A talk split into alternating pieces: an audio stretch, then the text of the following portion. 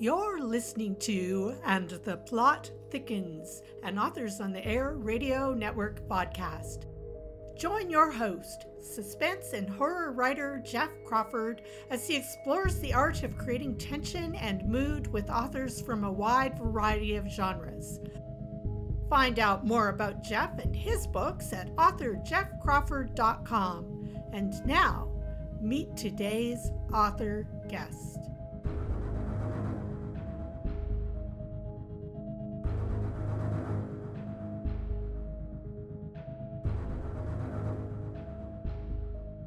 Hey up and welcome to And the Plot Thickens, part of the Authors on the Air Global Net Radio Network. I'm your host, Jeff Crawford, and my producer is Carrie Schaefer.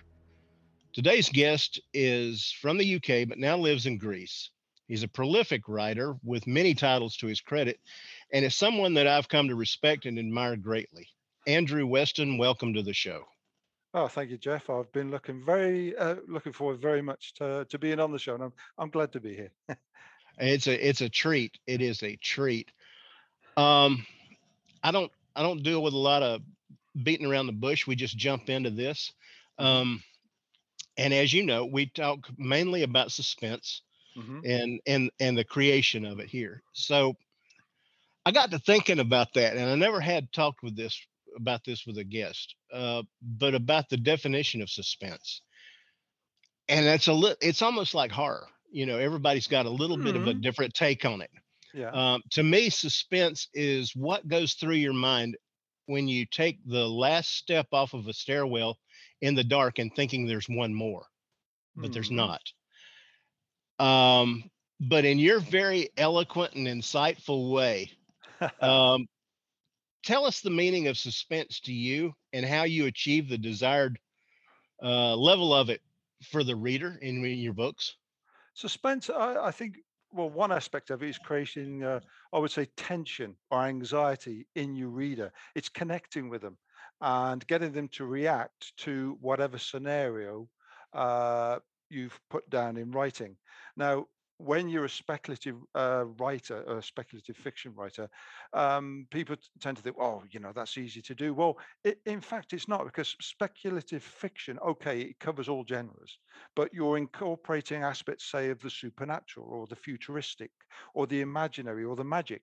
And there's a, a danger there that you could lose your reader because you've got to keep certain elements real, haven't you? You've got to create that um, that uh, as it were that mental picture, you've got to create that appropriate image in their mind that they can connect to.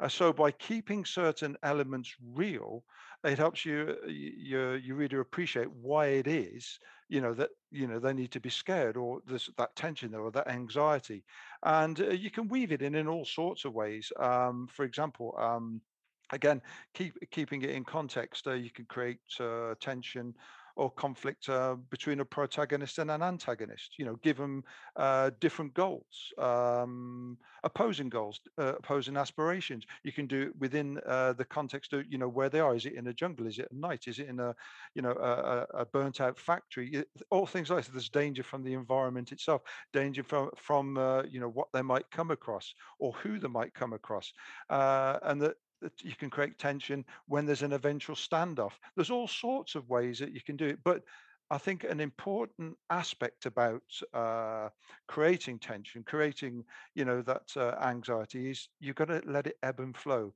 If you keep it on one level for too long, it can exhaust the reader.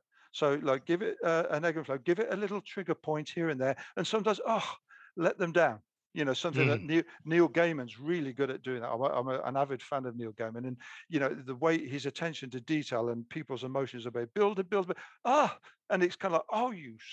Oh, swine, you know, I think there's other times, bam, you know, you knock your socks off. So you've got to do that and think of ways that you, eh, so you can really mix it up, um, you know, uh, and elicit that emotion uh, in a way that you, you know you can um, that appeals to the reader. Right. I agree. Yeah. I agree. It's uh, reading reading when it comes to suspense and tension, edginess yeah. is, is a roller coaster. And it yeah. and it can't all be downhill taking your breath away. You've got to have a moment to where you're building, but you're also catching your breath. Yeah. You know, so you've you've got to be able to do both. Yeah. And, and I agree completely. Mm. Um, okay, f- so you're so you're doing all this. Do you have a go-to tool in your kit that you consider your most reliable or uh, for when setting up a book that's to be filled with all this edginess and nerve-rattling moments? Some writers use their characters to do all the heavy lifting. Some use the environment within the book. Some use histories inside the book. Some et cetera, et cetera. Mhm. Do you have a a thing that you rely on the most? Well, yeah, uh, it, but again, it depends on the story I'm telling. Uh, one of the best ways I've found of um, creating a connection with the with the uh, the reader is, uh, for, for example, the Cambion journals with Ra- Raven Tail. Um, what I've done there, I've mixed point of view. I mixed it. Um, I researched it quite a lot before I even dared to try it, because most people go with either third pov or first. And so I thought, okay, so one way to really because like sometimes that third uh, point of view it allows you to uh, um, uh, allows the reader to find out what's going on elsewhere and who's doing what you know your main characters uh, your sub characters who nevertheless are going to be uh, playing important parts but what I did with the Cambion journals, Augustus Thorne is the main uh, protagonist. I put him in first, POV, first point of view. So and uh, and that way i found it really really creates a connection because instead of saying he did this he did that he went blah blah i did i went there and, and as they're reading it they're forming that i not Mhm. Augustus Thorne i they're connecting with the way he feels the the anger the hatred the you know is, is going to get them so uh, one of the ways i do is, is i mixed uh, pov and i found it works very well i've uh, tried it out uh, in a couple of uh, books now and it works superbly and it is a superb way of creating tension Great, great. I was talking with uh, Doug Lyle a few weeks ago, and he is he's big on on mixing uh, how it's written in a book, whether it's Yeah. first person, third. He'll he'll break it up so much that uh, the protagonist or the antagonist one will be first person, and everything else will be third person, and he yeah. flips back and forth during the Yeah. book, and um, that's that's a great tool if it is if if you're if you're careful you have to be Yes. careful and not you know or it can get Yes. away from you never in the same scene. I was, you know, sometimes it's a, a- just one scene uh, uh, in first person when it goes to Augustus Thorne, and sometimes it's an entire chapter from his point of view because it allows you, you know, to experience what he's experiencing. But then by reverting to third party, then you know what's going on elsewhere and what they're planning for him, things that he doesn't know about. You know, things that are going to come across and surprise him, and you know, so yes, but it has to be done properly. Otherwise, it just oh, oh doesn't make right sense. Yeah. right um while we're on this let's see i'm going to save that one a second Okay. i know you to not only be a uh, writer of some dark and some edgy business but you're also a fan of reading books that have that yeah. why what is the appeal of all that Oh, for writing and reading it I think I've always had uh, a vivid imagination. Always have. Um, I could read before I went to school. Uh, my mum and dad encouraged me to do that, and it started with comic books. And of course, uh, you know the comic books. Um, the the first one says it's mainly the picture with a few words underneath and so on.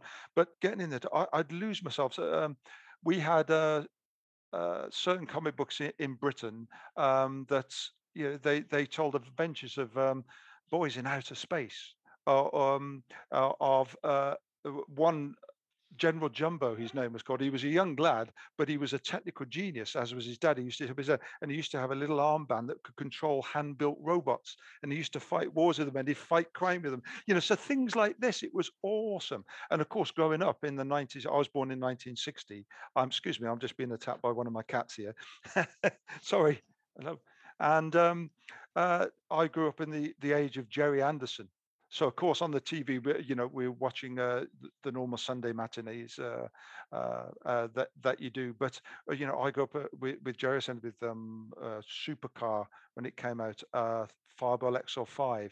Uh, it went on to Thunderbirds, Captain Scarlet, things like this. Again, it's it's all way out there. And of course, at that time, from the states, we had things like um, Voyage to the Bottom of the Sea, Land of the Giants. You know, uh, the Time Tunnel. Things like that. Mhm. Oh, and I was absolutely riveted. Yeah, we watched the westerns, of course, because that was on the Sunday matinee, and all the greats with Audie Murphy and you know things like this, and uh, and so on. But uh, oh, the anything that involved science fiction to me at that time, it, it was wonderful. And, you know, I always became lost in it, and so it triggers a, an imagination. It helps you want to learn more about it. What if? What that? Then Star Trek came out, of course, in the early 1960s, and yeah, it was superb. so that triggered, you know, my imagination. So it got me not onto just reading things. Like say, by the time I was um, in what we call secondary school. Um, the uh, I'd, I'd emptied the library of all the science fiction, you know, Ray Bradbury, Arthur C. Clarke, uh, Asimov. Uh, oh, and I can't think of the names at the moment, but I, I just uh, Jerry Pournelle. You know, I just emptied them. I read them from cover to cover, and oh, what else is there now? you know, so Right. and of course, doing that it makes you, you know, you start making up stories yourself, and you know, you just go from there. Right. Mm. Good. Good deal. Okay. So you've got all this experience thinking about this and writing about Mm. this and reading about this. This is go. This is that's my way of leading into this question. Mhm. While we're on the subject in a way, and Hmm. barely away, but we're on the subject. I want to go ahead and ask the one question that I ask everybody that comes on this show. Um, when it comes to keeping a reader on the edge of their Mhm. seat or reading with the blanket pulled up to their chin, what do you think is more bothersome for the reader? Is it the coming of the known or the coming of the unknown? Oh, it's definitely the unknown. I know, um, you know, some people say they fear the known, but uh, the more vivid your imagination, then the greater the fear of the unknown will be because you will be conjuring up all sorts of scenarios uh, in your head of, oh, what's going to happen? What's in there? Don't go, you know, what, why are you looking at? Don't open that door. You, you just start to because your imagine your your, your mind's starting to run away with uh, with itself, conjuring up all sorts of oh they're going to die oh they're going to get torn apart they're going to get eaten they're going to get you know zapped by a ray gun yeah so it's the fear of the unknown because and i think it's it's it's natural because if you can connect with it that's what i was talking about that connection and uh, if you can immerse yourself in it uh, then you know it's like your fears start to come oh no no, no, no don't do it and you know it, it's one of the definite fear of the unknown i think that will, will scare the majority of people. Is I guess it's you know it, you hear the click click click of claws Yeah. running across a floor in the dark, Mm. and you know it's a mouse. hmm But the more you listen to it, the bigger it gets. You know, Uh, until until all of a sudden, you know, there is something from another world coming out of that dark. Uh, You know, it, it, yeah, it, it, it's it, it's like that. I'm slightly different. uh, My life has been. I've had a very colourful life. Uh, between the ages of three and eleven, I grew up in a genuine, real life haunted house. Um, some people who know me know, know that. And if you think, cutting a very long story down, if you think uh, the film, uh, The Sixth Sense, mixed with elements of Poltergeist, been there, done that. So it, yeah, seriously, seriously. Um, or you would you would be amazed at um, uh, some of the things I've actually experienced, and because of that, that's why I've never really, until recently, gone into horror because a lot of things like that don't scare me. They just don't. Um, so, but I can appreciate why certain people really. So, you know, that's the type of thing I feed on when I'm writing. But yeah, for me, that that that that type of thing just isn't scary. They've never really. For me to enjoy horror, there's got to be other elements of entertainment to it. Um, you know, it's got to be cleverly written. Clever. Like I recently saw, it's been out for years. 2007. We just had Halloween, yeah and it's a little film from 2007 trick or treat it's trick or treat uh, the one with the little um burlap dressed kid on the front with the pumpkin head uh, but right? it's an but it's an anthology isn't it and it there's four short stories in one overlapping each other and that was so clever i i, I saw people going on about it well, what is this? And i thoroughly enjoyed it. I wasn't frightened by it, but I thoroughly enjoyed it, and I saw where they're going, how cleverly it was done. Um, you know, so you know so that aspect i i do enjoy and from that you know i'm taking it in and right i'll try and you know put this into now i'm uh, writing horror or dark fantasy you know i'll i'll i'll have a go. It seems to work Well, whatever works. That's great. yeah yeah Um, I think that in one way or another, all writers of fiction start out by asking themselves the what if question. Mm. Um, and then figure out how to answer it as they write the book. Mhm. Uh, when you've asked yourself that question at the start of something new, do you keep yourself in suspense as to the answer, or do you already know it before you finish or before you start the book? Yeah. Um, just thinking back over the books I've written, and especially the longer ones, I have it. I do tend to know how it's going to end, or roughly. Now, I will admit that while I want to follow a you know a certain story to reach that final destination, it has changed. The route I've taken has changed along the way, and in the you know, um, one of my biggest selling books, um, uh, that uh, ending was indeed changed. You know, it was it was as it, it just developed a, a nature, a, an identity of its own, and it's you know tended to steer itself towards that. And so, no, that would be better than I originally imagined. So I went with it. So I do tend to plan. Um, I do, you know, tend to have a beginning and an end, but I'm flexible enough to realize that as the story starts and you get these ideas and they come streaming in and you you go with certain aspects. Oh, and in that case, it worked superbly. And boom, off we went. And it, it was an ending I hadn't anticipated at the beginning. But usually Right. I do, I do tend to plan. Hmm. What's the most important thing that you know now as a writer that you didn't know when you wrote your first book? uh, just how hard it is, how dedicated, how regular you've got to be. Now, I've never suffered from writer's block. However, circumstances can make it difficult. The, you remember, um, I, I'm married and I can't just sit down for hours and hours a day, although it might seem like it to my wife. Uh, you've got to divide your time wisely. And in that time, you've got to do a bit, even if you can't get a lot of writing done, like yesterday, the after we were recovering from the storms we're doing this, that, the other. So I was doing notes, sort of plans, and oh, idea to way my, my I'm um, I've recently done my first uh, creature feature for uh, Raven Tale, and I'm on to the second book, and I thought of some ideas that oh yes this will make the story more interesting. I'll go you know something that really stir it up. So so although i couldn't get any writing done yesterday i was making notes uh preparing those characters giving them a history because it's important to give them that history uh, so that they you know they they sound real they appear as real on the pages. And uh you know so you get something done make it regular uh and i appreciate that more now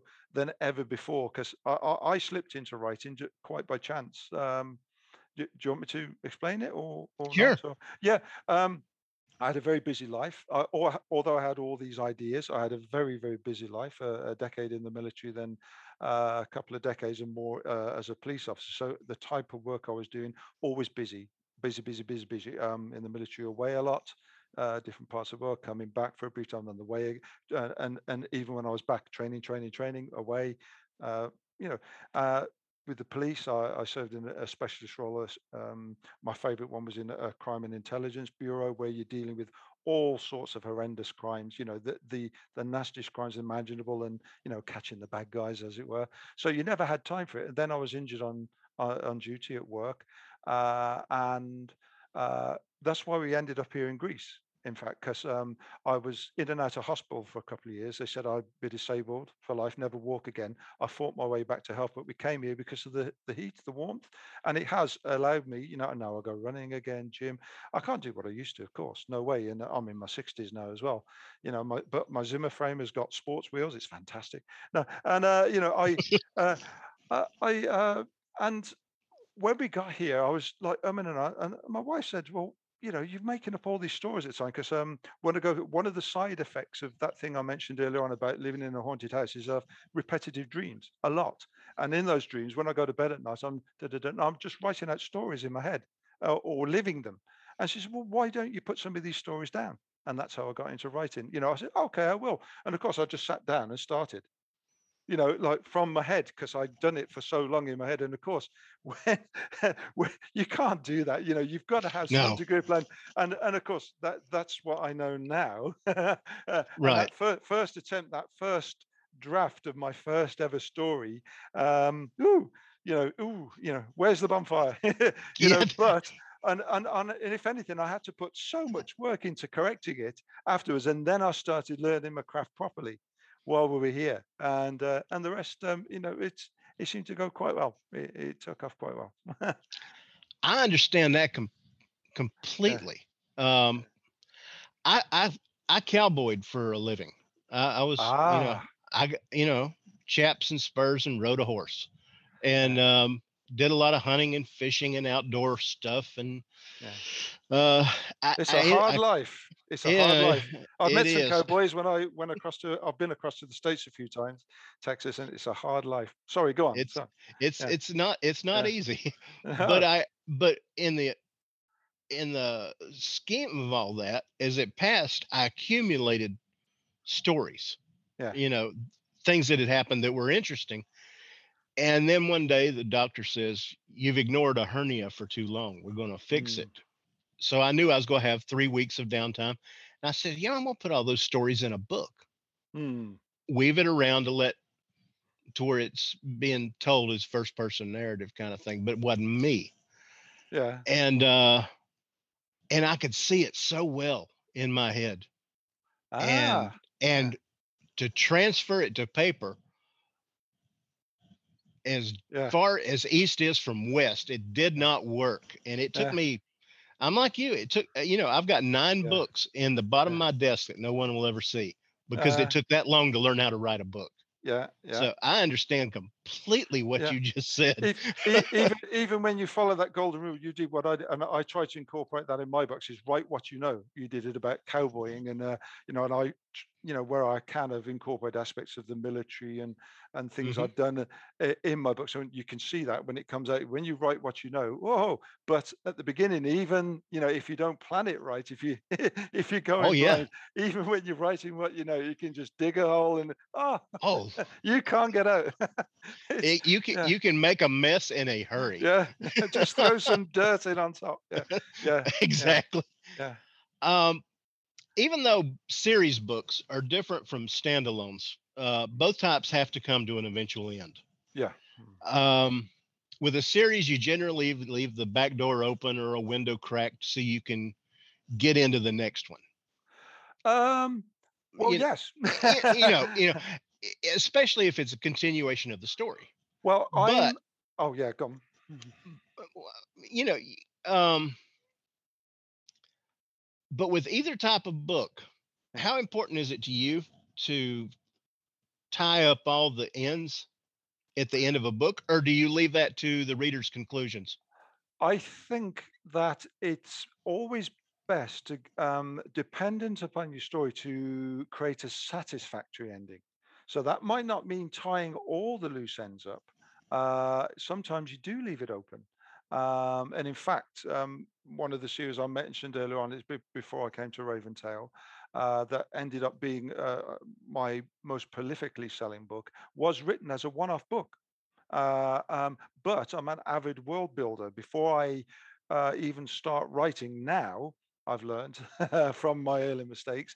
Um, you give uh, your story a place in which to reside. You give it a history. You give it a timeline, how things came about, the people in it, you know, the languages, their customs, blah, blah, blah.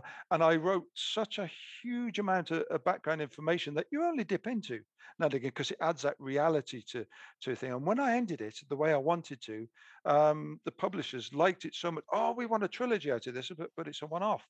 No, no, no, no, no. We want to. So fortunately, I had a lot. So I get this. is Now, how am I going to do this? Because the danger then is, of course, you've come to this satisfactory ending, and it was a satisfactory ending. I was really pleased with it. I thought, well, how can I tie things together now?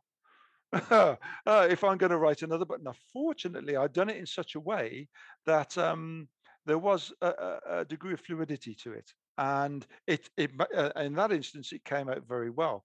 Whereas with the cambion journals that i've um, written for Raven Tail, the um, well as you'll find that there's a couple of books to come yet but you'll find that although one chapter closes another one opens as a hint of it in the ending. So it, it rounds off the story in a, a fully satisfied in a complete way. That chapter of um, Augustus Thorne's life is closed, but might there be another one? we shall see. You know.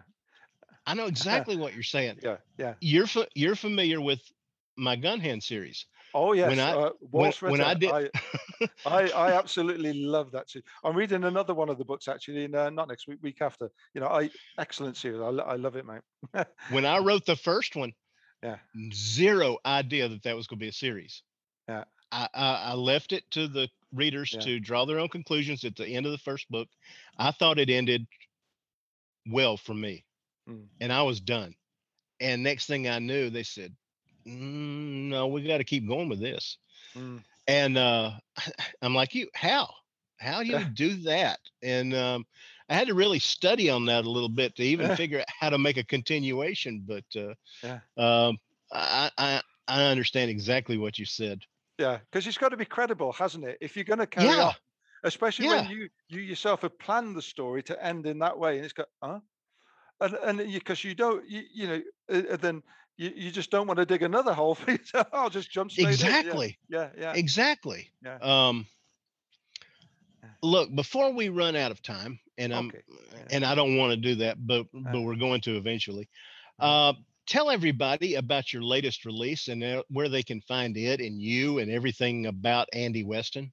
Um, well, the, the my latest release um, um, with the Cambion Journals was Web of the Succubus. Uh, it's book four of the Cambion Journals. It's four, uh, book four of six.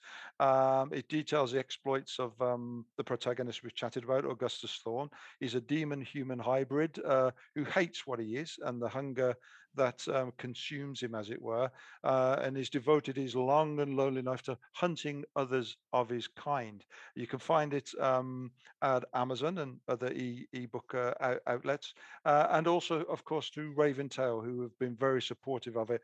Absolutely, um, you know, love what they've done with it, and the covers are, uh, you know, wonderful. Because like nowadays, with so many books out there, it's like looking at a brick wall, isn't it? But if Yeah. your bri- if your brick stands out, um, excuse me, if you don't want I'll, I'll just show. I mean, well, where is he? There it is. I mean, look at that. Oh, there you go. I mean, a hybrid's tail. I don't know if you can see it properly.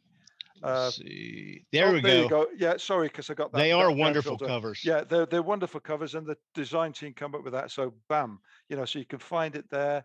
And uh, did you say where to find me? Uh, or Yeah. Oh, Yeah. You, you find me on um uh, uh, at uh, of course Facebook uh, Andrew Paul Weston uh, uh, on Twitter with the cunningly reversal of device reversal of my name Weston Andrew TikTok again my name with uh 666 after my, because I write horror now see boo scare you and, and places like and if you if you go to my blog it's named after me andrewpaulweston.blogspot.com you'll see the links there to other pages to other um uh, uh, social media and so on. And you can just go from there because that's where I put all my reviews of the books I've been enjoying and other work that I'm doing. And uh, you know, because I, I I believe as as you've seen, uh, not just in you know telling people about yourself, but supporting other authors because Yeah.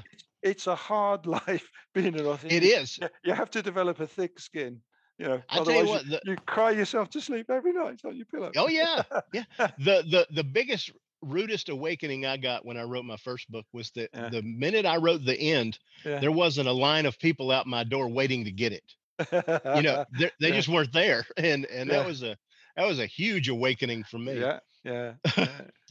Yeah y- yeah. Well, folks, you've been listening to a great, great discussion with Andrew Weston, and it was such a treat for me. Andy, thanks for being on. Oh, I loved it. Thank you. Thank you. Folks, I hope you'll go out and grab every book you can find with his name on the spine. You will not be disappointed. Um, I guarantee you. This has been another installment of And the Plot Thickens. Read a book, tell everyone that you read it. Reviews do matter. Uh, look up And the Plot Thickens on the Facebook page uh, to catch up uh, on shows that you might have missed. Follow me on Instagram, TikTok, Facebook, or look for my author page on Amazon uh, to see the books that I've written. And AM, you keep on kicking and gouging, buddy. We're pulling with you all the way.